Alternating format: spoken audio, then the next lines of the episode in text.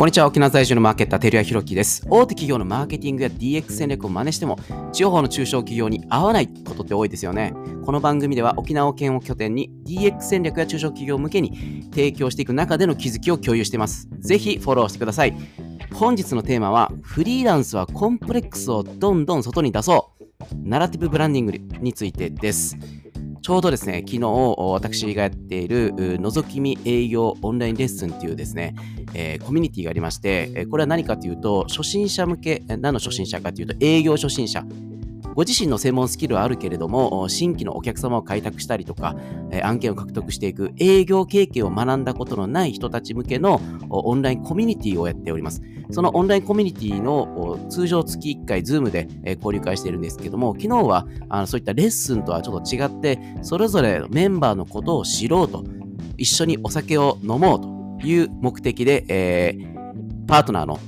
さとみさんが企画をしてくれてですね、えー、お話をしておりました。夜の9時から始まってですね、終わったのが12時半過ぎ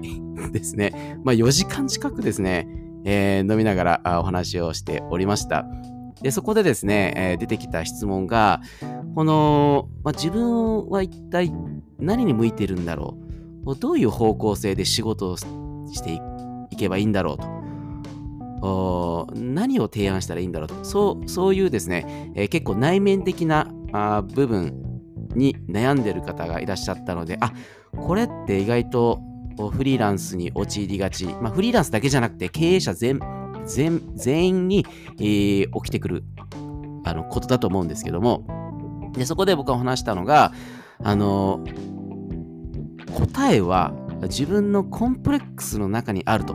いうお話をさせていただきました。自分が今抱えている問題とか、解決すべき課題とか、何か嫌なこととか、あやっぱり人って生きていく中で嫌な出来事とかって必ず起きてくるんですね。でその中で、えー、逃げる人もいればあ立ち向かって解決していこうという人もいろいろいると思うんですが僕はこの与えられた課題、まあ、いわゆる試練っていうのが、まあ、基本的に乗り越えられるテーマなだと思ってましてそのテーマっていうのがあその方がその人生でやるべきこと誰かの助ける誰かを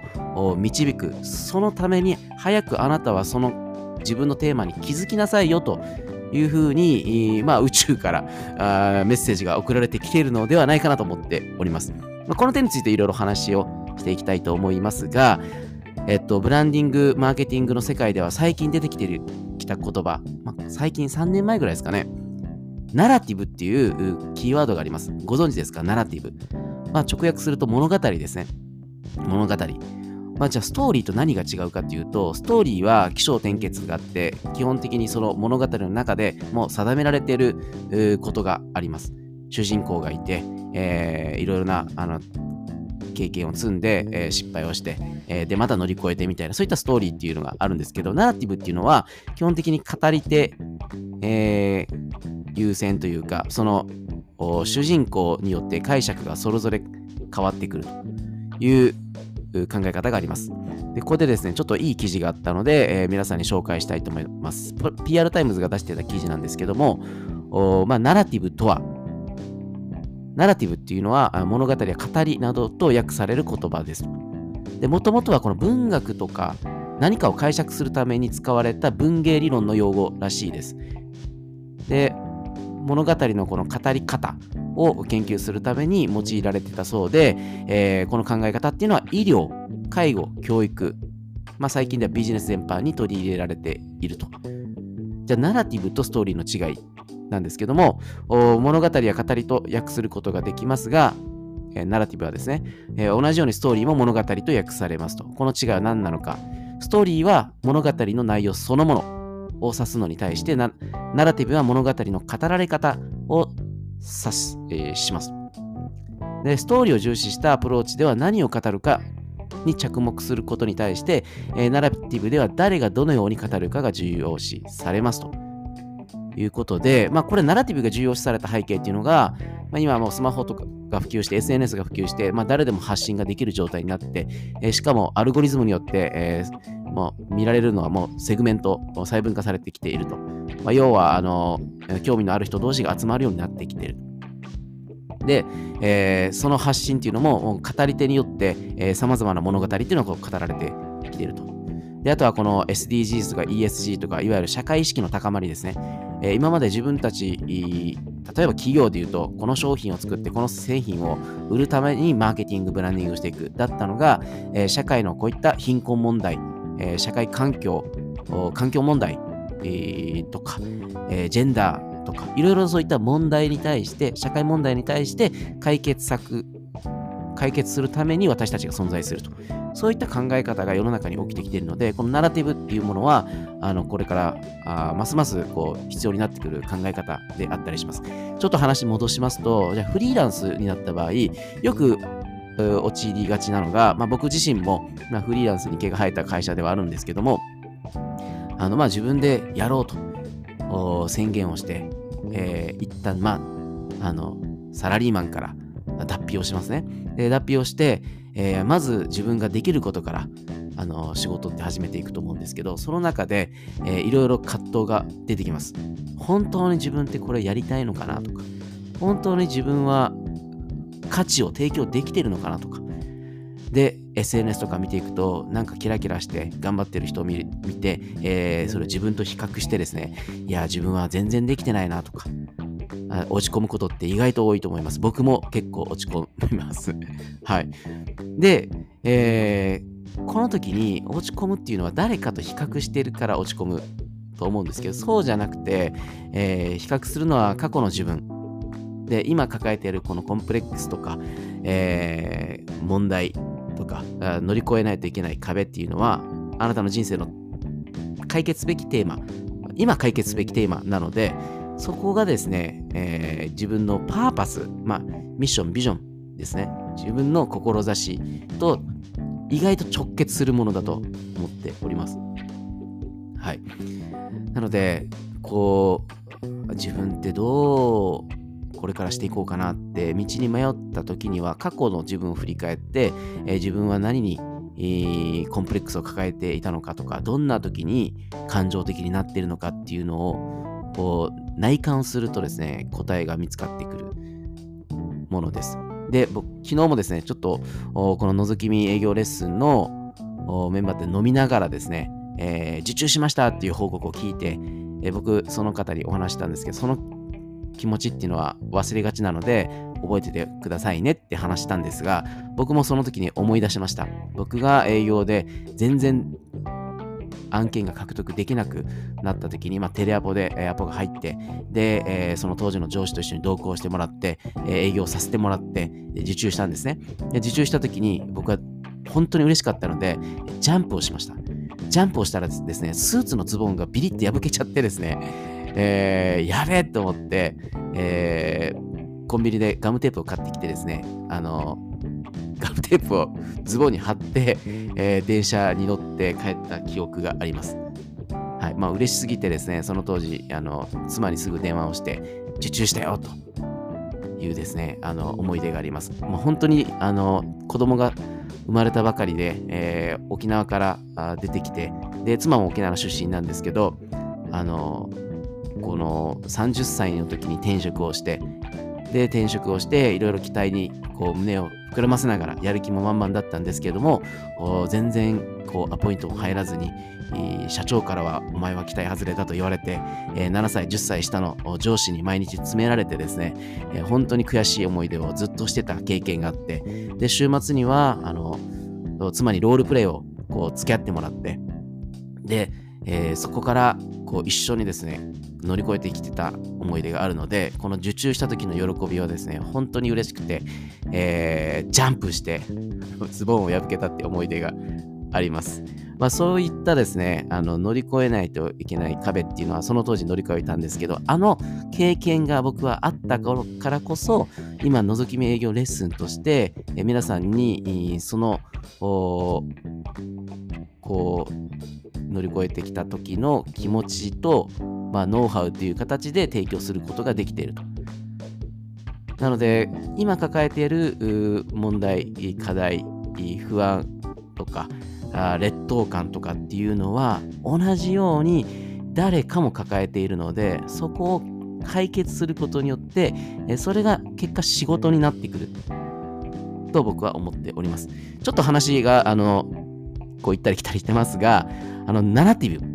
今ここで僕がお伝えしたいことは、あの、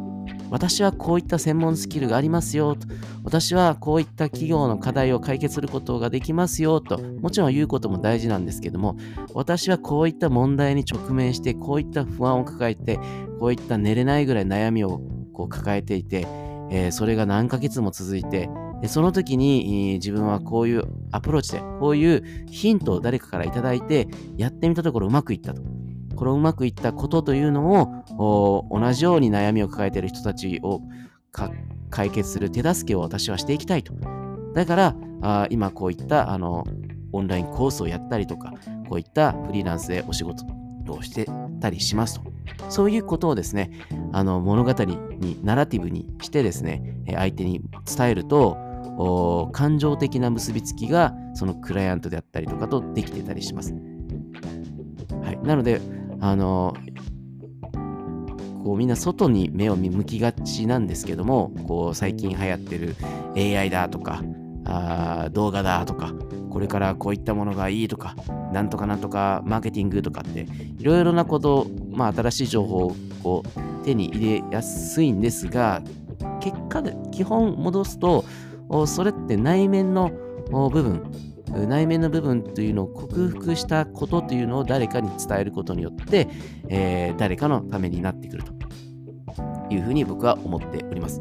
で、同じように、まあ、僕の話で言うと、まあ、会社を独立しま、えっ、ー、と、フリーランスとして独立しましたと。で、独立して、えー、頑張って、まあ、案件を獲得して、仕事もこう、順調に増えてきた。増えてきたのはいいけれども、一人では手が回らなくなったと。